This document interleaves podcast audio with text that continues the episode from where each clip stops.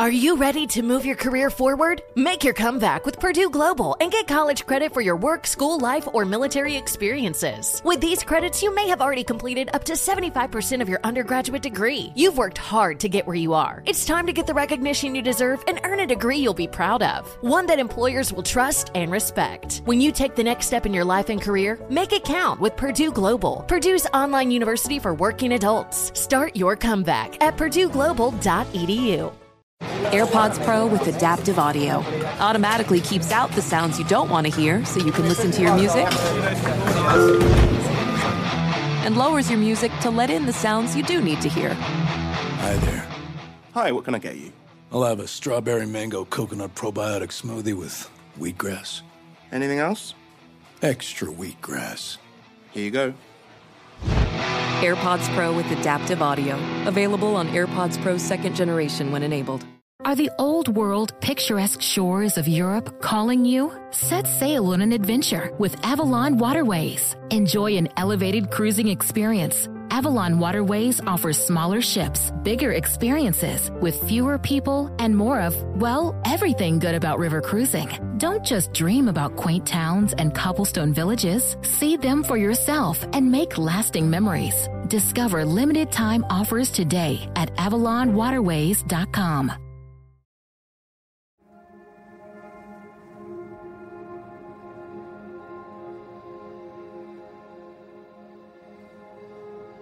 When Governor William Phips arrived in Boston Harbor on September 29th, he discovered a fire. Not a real fire, mind you, but a metaphorical one that threatened to burn his colony to the ground nonetheless.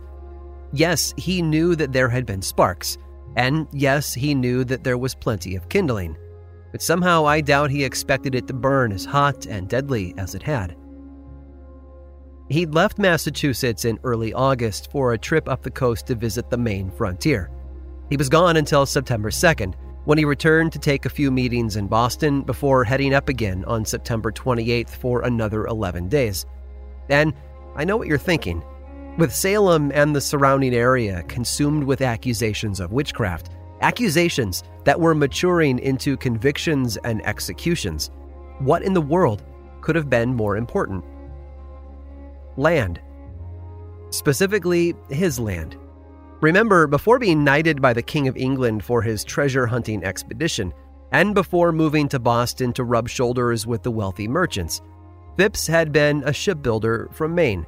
So while every single person in the colony had a bit of skin in the game when it came to the conflict with the Native Americans and their French allies to the north, all of those battles were personal for Phips.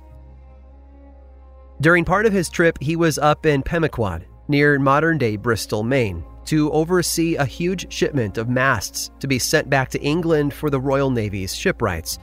But he used his time there to set his militia forces loose on the local Native Americans in retaliation for their recent raids on colonial lands.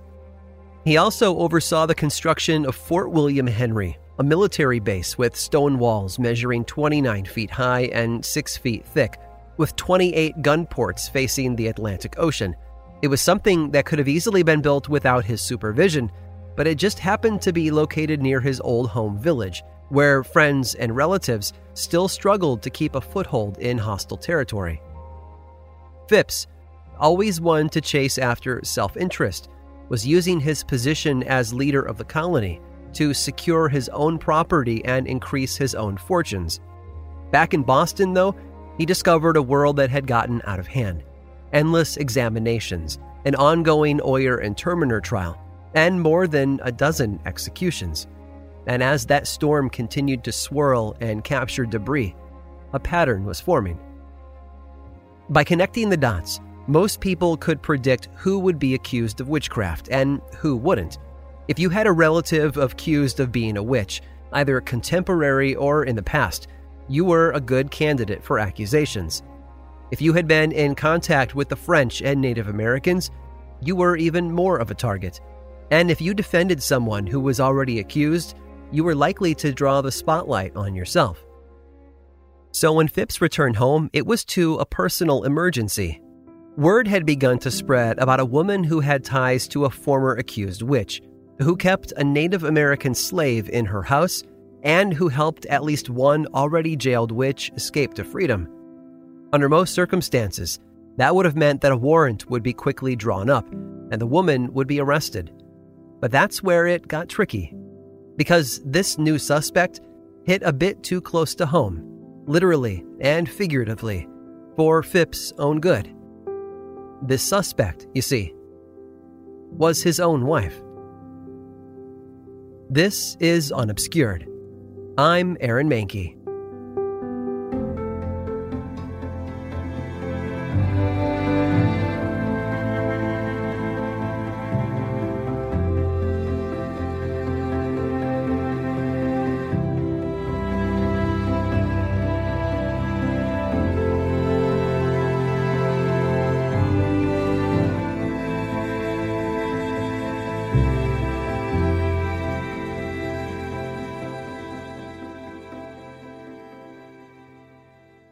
Family troubles weren't the only challenges that Phips was facing.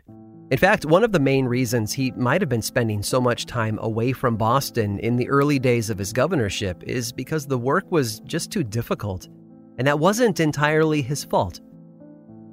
Remember, the Massachusetts Bay Colony had their original charter taken away from them by the new English king. In the decades that they had relied on that charter, a whole catalog of homegrown laws had sprung up around it that were mostly unique to the colony. But when the Crown issued a new charter, it came with specific instructions to set up a brand new framework that aligned with English law. I imagine that was fine for a lot of topics, but Phips had a particular rock in his shoe from the start, the witchcraft trials in Salem, because they were touching on something very sensitive and, at first blush, incredibly boring: forfeiture of property. So buckle up.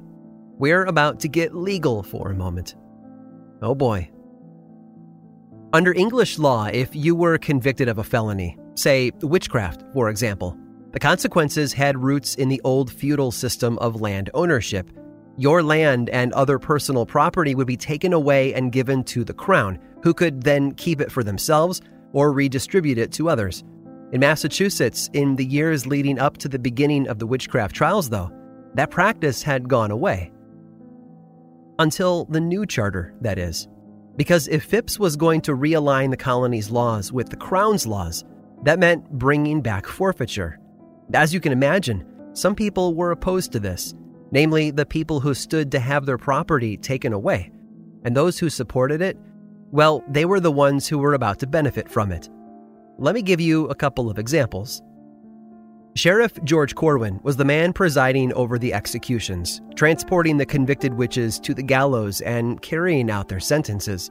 But he was more than a hangman. He was an officer of the Crown with the full authority of the government behind him. And apparently, he was a bit greedy. The day after Giles Corey was pressed to death, it was George Corwin who went to the Corey household and seized his property. Now, some people look at the seizure as a way to earn back the money it cost to house and feed Giles and Martha in jail for all those months. It certainly makes sense, but George Corwin did other things that cast doubt on that theory. For example, he and his deputies rode out to the farms of John and Elizabeth Proctor, the Wardwells, and the Jacobs family. At each stop, he confiscated their goods and property and carted it off. He even did this to the sizable estate of Mary and Philip English, one of the richest couples in the colony. At the Proctor's Tavern, Corwin was ruthless. They hadn't even been convicted yet before he arrived to take everything away. He took their cattle, selling some at a discount to make a quick sale, while butchering the rest. He dumped out their beer and soup supplies and carted off with the pots and barrels. He took everything. It didn't matter that John and Elizabeth's young children still lived there. As Robert Califf wrote, they were left to the mercy of the wilderness. There's also evidence that Sheriff Corwin took money in exchange for leaving property alone. If you recall, Bridget Bishop was the first person to be formally executed, and her stepson Edward, along with his wife Sarah, were also in jail. When Corwin rode out to their tavern in Salem town and began to load up his cart with everything he could find, Edward's son Samuel showed up and offered to pay the sheriff £10 to leave it all behind. It was the equivalent of thousands of dollars in modern American currency, and Sheriff Corwin should probably had handed it over to the Crown and walked away. Instead, he wrote Samuel a receipt that simply read, "A valuable sum of money." If that wasn't the perfect setup for embezzlement, I'm not sure what is. This seizure of property didn't happen all the time, though, and that's because of how property laws worked in English law. Men could own property, as could single women.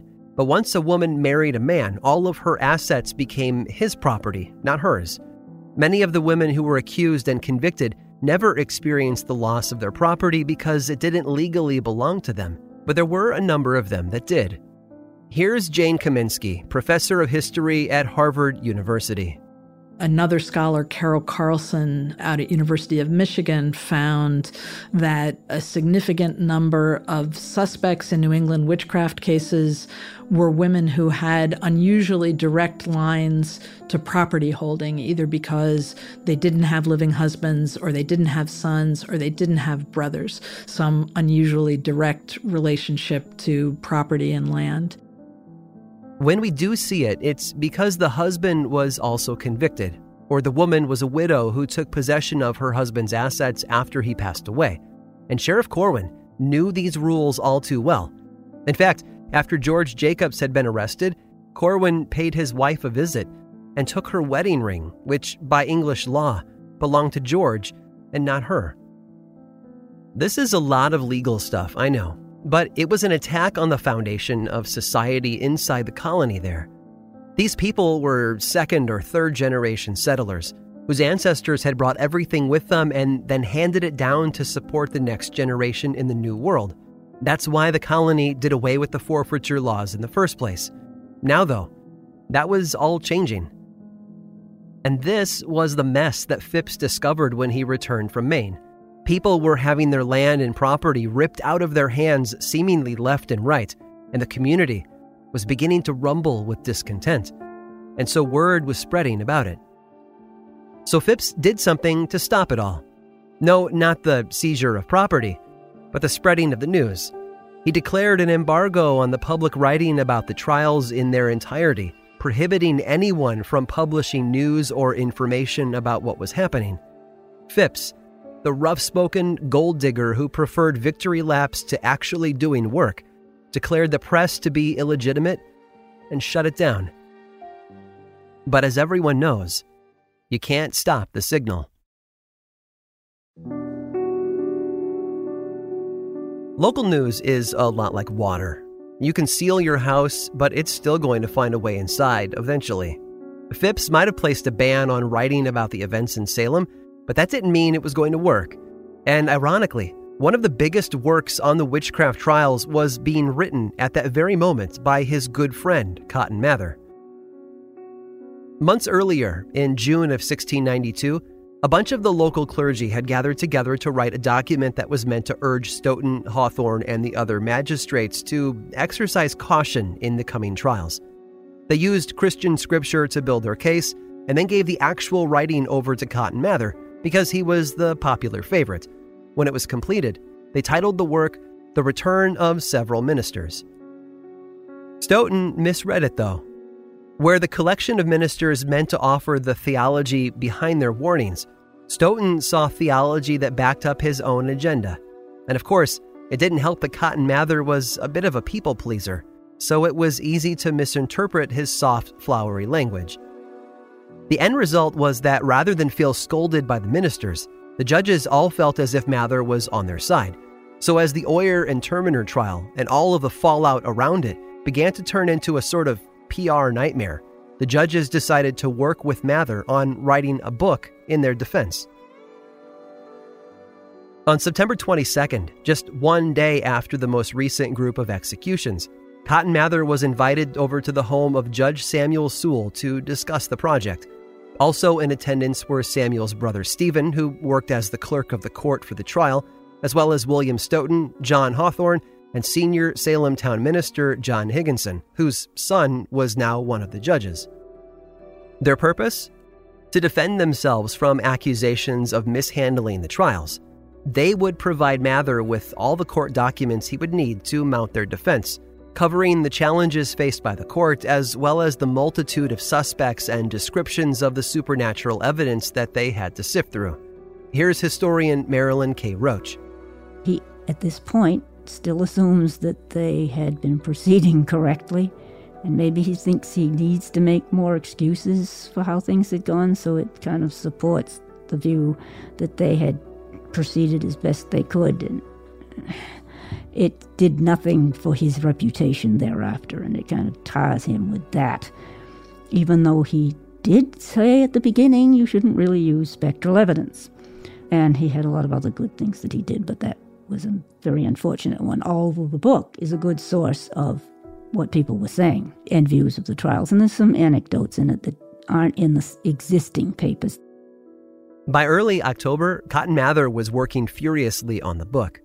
He began by grabbing the text from a series of sermons he had given over the summer on the topic of supernatural and spiritual matters. The most popular of them had been a sermon he called A Discourse of the Wonders of the Invisible World, so popular that he pulled the new book's title right from it. As he finished each chapter, he would rush it off to the printer to be typeset, not wanting to waste any time. Interwoven within the republished sermons were arguments in support of the judges and their trial. He even used quotes from actual court records, words spoken by the judges and the accused alike, to support his arguments. Of course, he also skipped all the quotes that countered his points, but who among the common folk would know that, right? It was, looking back, an unapologetic work of propaganda. His main argument was essentially this. There was a military government within the forces of the devil. He even compared their ranks to the French cavalry, and these military-like forces desired to overrun the colony and the church. Not one to shy away from dramatic language, Mather declared that the devil in great wrath has made a prodigious descent on our poor New England. His biggest piece of evidence that this conflict was taking place was the spectral evidence. You know, the stories of an accused witch visiting one of the afflicted in their homes at night, hovering above their beds and tormenting them.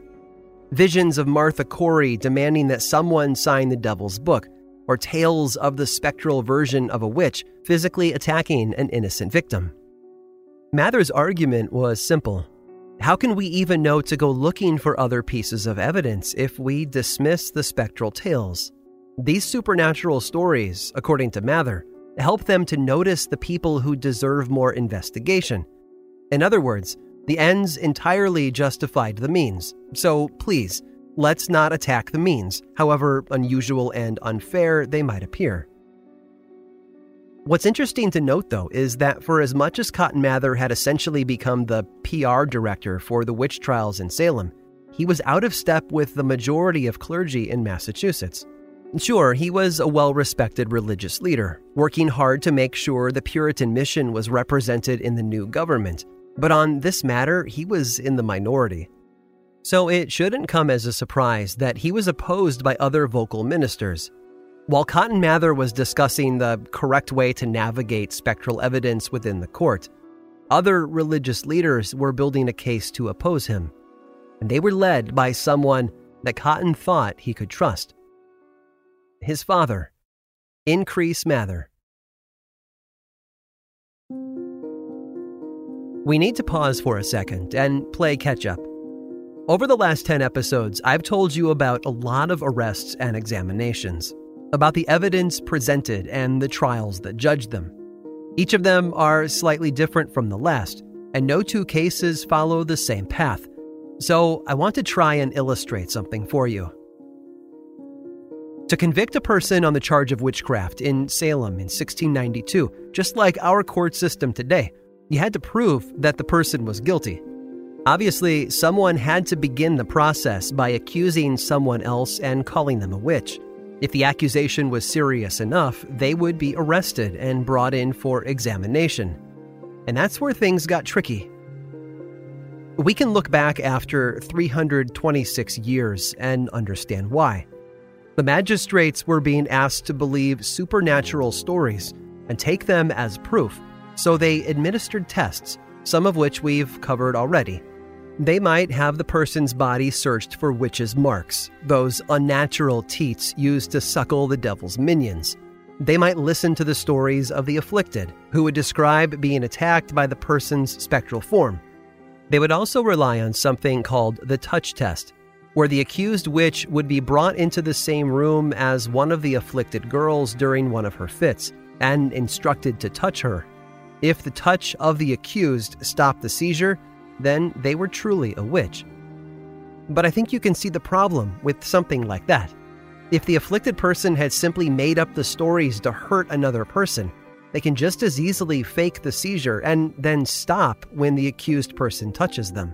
And since it's all happening in a courtroom, the judges would accept it as perfectly legitimate evidence. After that, the trial would go one of two ways. Either the accused witch would deny all of the charges and put up a legal fight, or they would cave in, admit to being a witch, and then name a bunch of other people in an effort to save themselves. Those new accused people would be arrested, and the process would start all over again. So as Cotton Mather was publishing his book of justification for that broken system, his father was working on something of his own. Increase Mather was the man who traveled to England with Sir William Phips to bring back the new charter. He had the ear of the governor, decades of experience, and a lot more wisdom and patience than his son Cotton. And he used all of that to craft his own book. It was called Cases of Conscience Concerning Evil Spirits Personating Men, Witchcrafts, Infallible Proofs of Guilt in Such as Are Accused with That Crime. That's a mouthful, I know. Which is why most historians today just call it Cases of Conscience Concerning Evil Spirits. And the book directly attacked the court's view of spectral evidence, and therefore his son's support of it. Increase Mather wrote about how the touch test was flawed. The afflicted person, the one having the seizure or the fit, should be blindfolded so that the anonymous touch alone would be the test. He cited an event in Andover on September 7th where a group touch test was carried out, although in that one they blindfolded the accused, not the afflicted. It was, according to him, a flawed measure of guilt. Then there was the basic notion that the court was literally accusing people of supernatural crimes by using supernatural tests to judge them. It was hypocritical and wrong, and easily manipulated by those in power. According to Increase Mather, these tests were invented by the devil so that innocent persons might be condemned and some notorious witches escape. His last attack on the views of the court was regarding confession. If an accused witch nodded her head and declared, "Yes, I am in fact a witch," and then named a dozen others to make herself valuable and ward off her execution, the court would go and arrest all of those new people. Increase Mather, however, pointed out how ludicrous that notion was. If someone had given themselves up to the devil, the legendary father of lies, then how can we possibly trust a single word that came out of their mouth? If they identify a dozen other witches, why in the world should anyone believe them? It was, according to him, insanity. On October 3rd, a group of ministers gathered at Harvard to read Increase Mather's new book out loud. Increase wasn't there, but his son Cotton was, and I can't help but imagine that it was just a little bit awkward for him. Another of the ministers there was Samuel Willard, who we've heard a lot about so far. Not only was he the minister of the church where Captain John Alden and Mary and Philip English attended, he had also increasingly become more and more opposed to the direction and methods of the trial. As a sign of support, Willard wrote an introductory essay for Increase Mather's book. All of the ministers there at Harvard that day signed their names to the essay to show their agreement. All of them, that is, except Cotton Mather.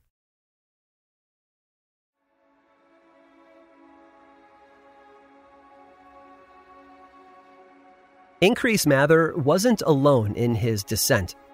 Despite the muzzle that Governor Phips tried to put on the press, more and more people began to speak out about the trials. Yes, some people still believed that witchcraft was a disease threatening to destroy the Puritan mission, but there was a growing majority who felt that the real disease was actually the trial. Some of the more outspoken voices came from wealthy Boston businessmen. They circulated statements and letters in an attempt to sway public opinion, and chief among them was a young man named Thomas Brattle, a member of Samuel Willard's Third Church of Boston and part of a well-established Boston family. And this guy was smart. 4 years prior to the Salem witch trials, he and Judge Samuel Sewall had traveled together on a one-year tour of England. They were marginal players in the process to restore the old Massachusetts colony charter, but Brattle also had a deep interest in the scientific community that was growing back in London. Brattle had a passionate interest in a lot of areas of science, including mathematics, architecture, and astronomy. While he and Sewall were in London, he dragged his friend to all sorts of enlightening events and locations. They attended concerts together, visited the Royal Navy rope yards to see the trade in action, and even went swimming in the Thames.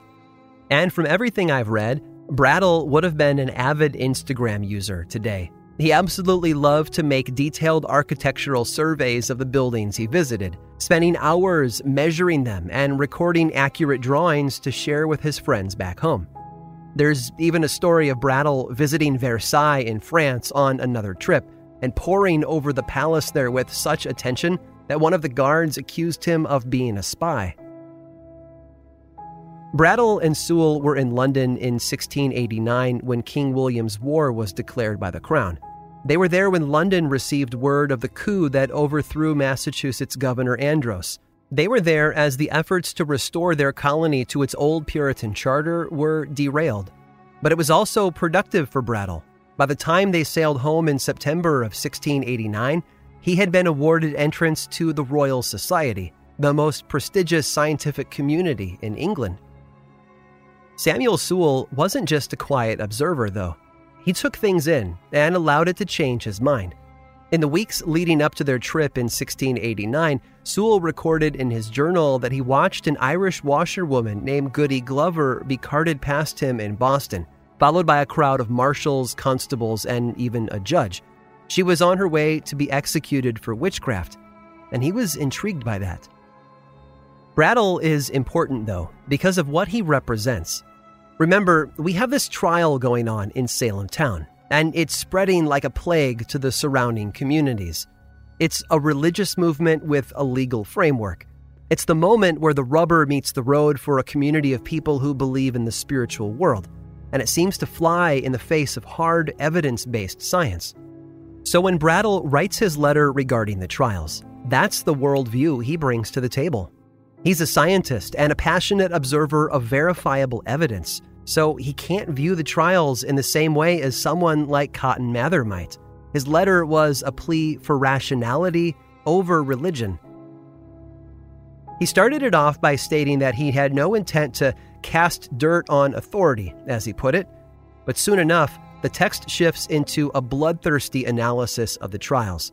He touches on many of the same ideas that Samuel Willard and Increase Mather had, but he does it with surgical precision and an undercurrent of science.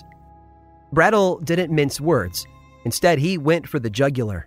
He blamed Stoughton for allowing justice to be perverted in the service of religion, and he named the prominent individuals who were staunchly opposed to the actions of the court, including former Governor Simon Bradstreet, former Deputy Governor Thomas Danforth, and Nathaniel Saltonstall, the judge who had quit the Oyer and Terminer out of disgust with the proceedings. And he begged the court to use common sense. How could the afflicted see the specters of witches if their eyes were closed? How could they not see the difference between real, verifiable evidence and simple religious bias?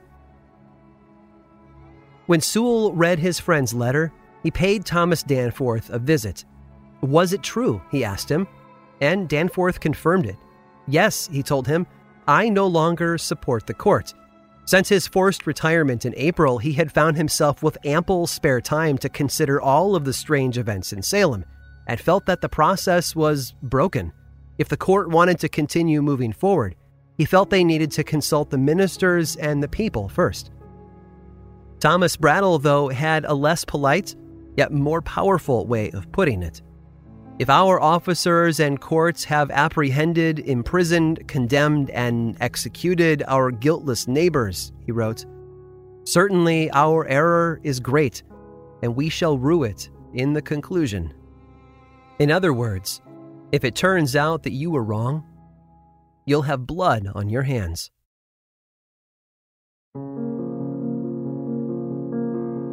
If Thomas Brattle's mission to call the colony to common sense was a spark, it quickly ignited the Boston area.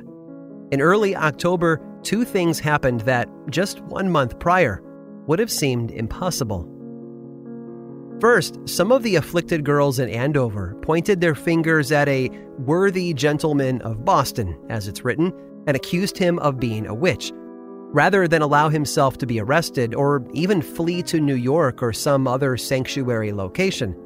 This man simply acquired a warrant to have the girls arrested for defamation, with the promise of a 1,000-pound fine, roughly $1 million today. They dropped their claims. That same week, a different Boston businessman found himself so desperate to find healing for his sick daughter that he traveled north with her to Salem. This particular man had either been ignoring Brattle's cry for logic and reason, or had somehow missed the news. So he approached the afflicted girls of Salem and asked for help identifying the witch or witches that were tormenting his daughter. The girls identified two witches, but when he took their names to the judges, they refused to give him a warrant for their arrest. The Boston man might have missed Brattle's message, but the authorities in Salem certainly hadn't. When Increase Mather heard what this man had tried to do, he berated him, asking him why he preferred the devil in Salem to God in Boston. The first 2 weeks of October also saw some changes in how prisoners were being held. 8 men from Andover requested that the court release all of the accused minors into the custody of their families while they await trial. It was getting colder, and the jails were less and less safe to be inside. The court agreed, and a number of prisoners were released. But it wasn't just the children.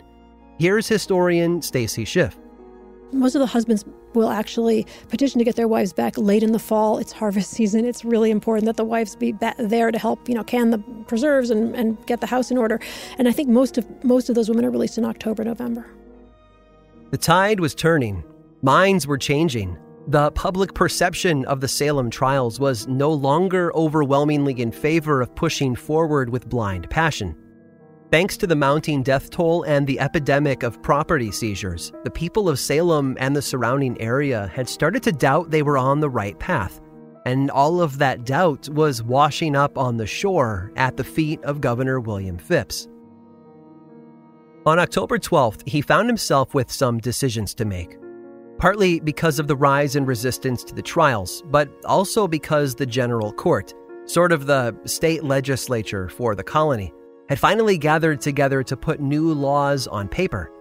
The new charter needed to be implemented, and that meant Phips and the others had some work ahead of them. We know about what happened inside the government in October because Phips wrote a series of 4 letters back to the Crown in England. Now, keep in mind, they were written by him to make himself look better, but it's possible to pick through them and find the truth of the events around him. Here's Professor of American History, Mary Beth Norton. Phips is really good at covering his butt. Phips is a master at not letting on that he knew all along what was going on. I mean, Phips writes this letter saying to the people in London, "Oh my God, I just got back. I've been fighting Indians on the frontier all summer, and I came back and I found this horrible situation and I stopped it." That was so untrue. For example, he recorded that the property seizures had been an unauthorized decision by William Stoughton, head of the court of Oyer and Terminer, and maybe that's how he justified reinstating the old colony law that prevented forfeiture of property. But there was more. Phips had a decision to make about the very foundation of the entire trial: spectral evidence. He was the person who had to make the call. If he decided that spectral evidence was not valid and admissible, then there was a whole list of people who had been arrested, convicted, and executed specifically because of that mistake. If, on the other hand, he declared it all to be legitimate, then he would have to give a reason why.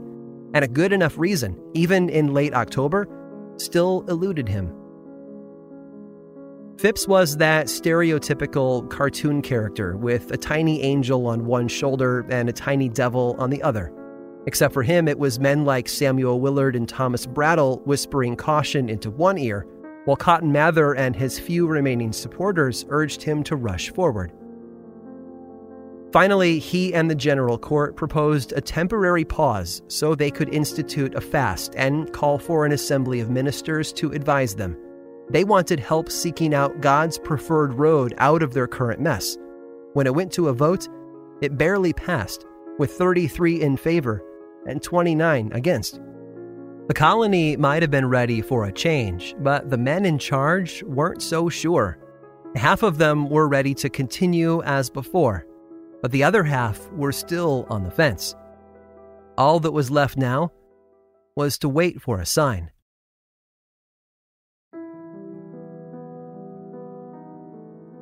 Governor Phips seemed to be doing everything possible to not make a decision.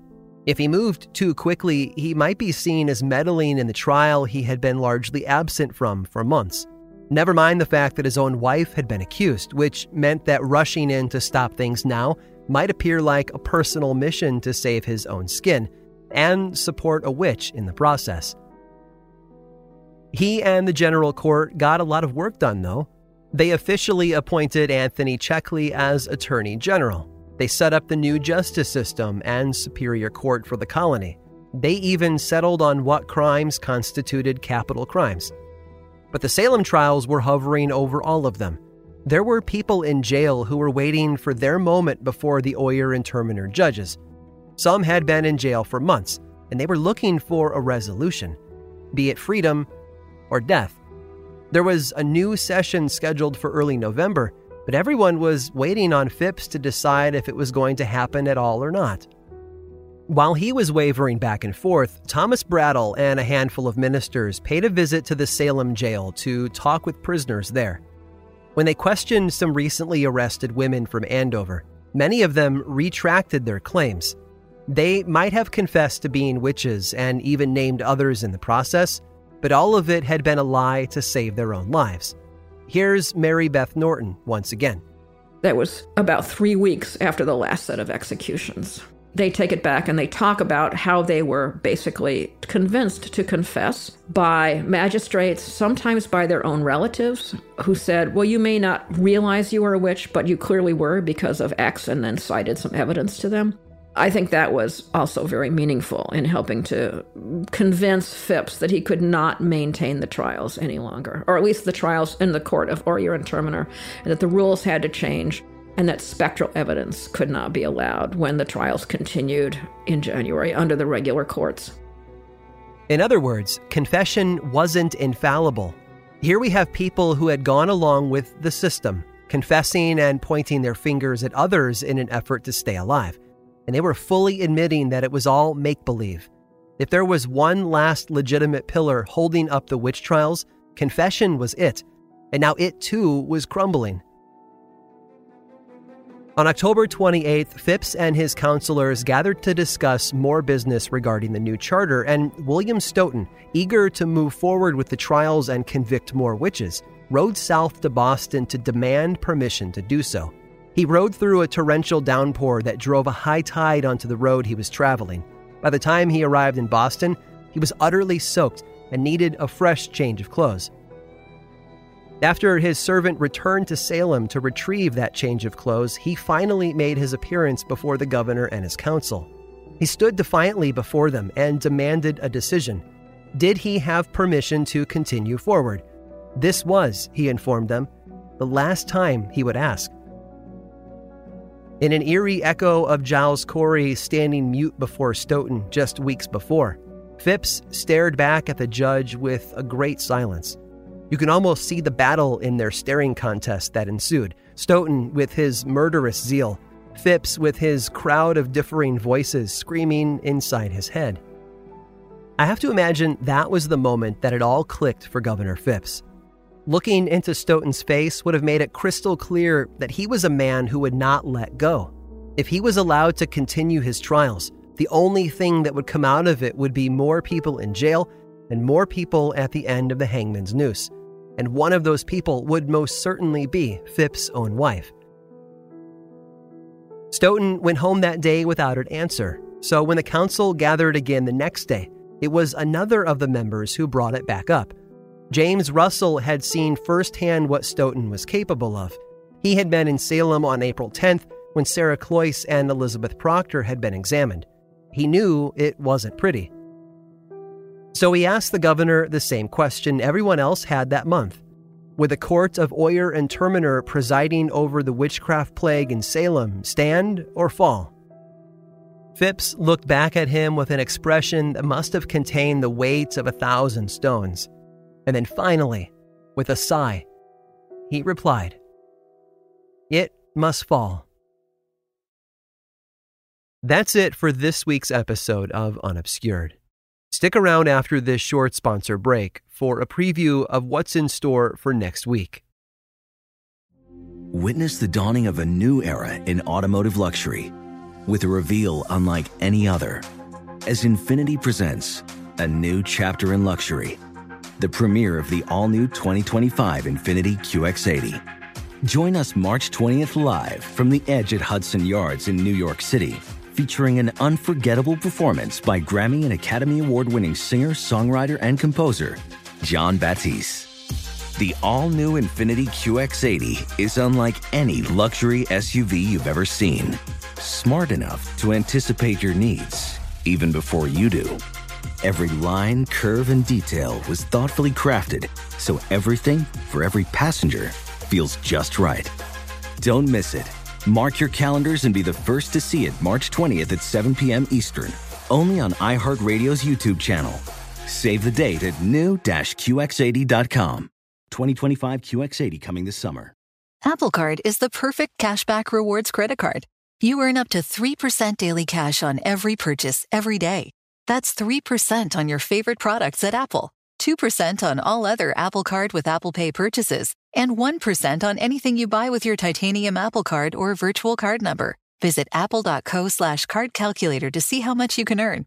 Apple Card issued by Goldman Sachs Bank USA, Salt Lake City branch. Subject to credit approval. Terms apply. If you struggle to get in shape and lose weight, I'm about to change your life. I'm Carl, the CEO of Body, and I don't like working out and eating healthy either. So here's how I get myself to do it.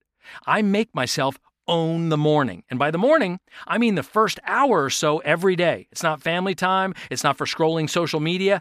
It's for my results and my health. And man, does it work. Every day, I get out of bed, drink a health shake I made the night before, and then I go crush a workout in the Body app and just follow along day by day. Before most people are even out of bed, I'm done for the day. So here's my offer to you. The next 500 people who go to Body.com will get 65% off a full year of access to over 120 programs. 65%! Because I want you to start now and see how fast the pounds come off and the muscles start popping. And if they don't, hey, you get your money back. Just go to Body.com, that's BODI.com, and let's own the morning together and get healthy and fit. Next time on Unobscured. Finally, word went out that the next trial would take place in January. Not another Oyer and Terminer like the past sessions, but a new trial by the Massachusetts Superior Court. It offered hope to those still waiting for a decision and praying for their release from captivity. Perhaps even an occasion to celebrate. Before the trial date could arrive, though, the governor declared December 29th to be a day of fasting and prayer across the colony. They were urged to consider the various and awful judgments of God continued upon the English nation, and the dispersions thereof in their majesties' several plantations, by permitting witchcrafts and evil ages to rage against his people. Translation: judgment was coming, so pray for mercy.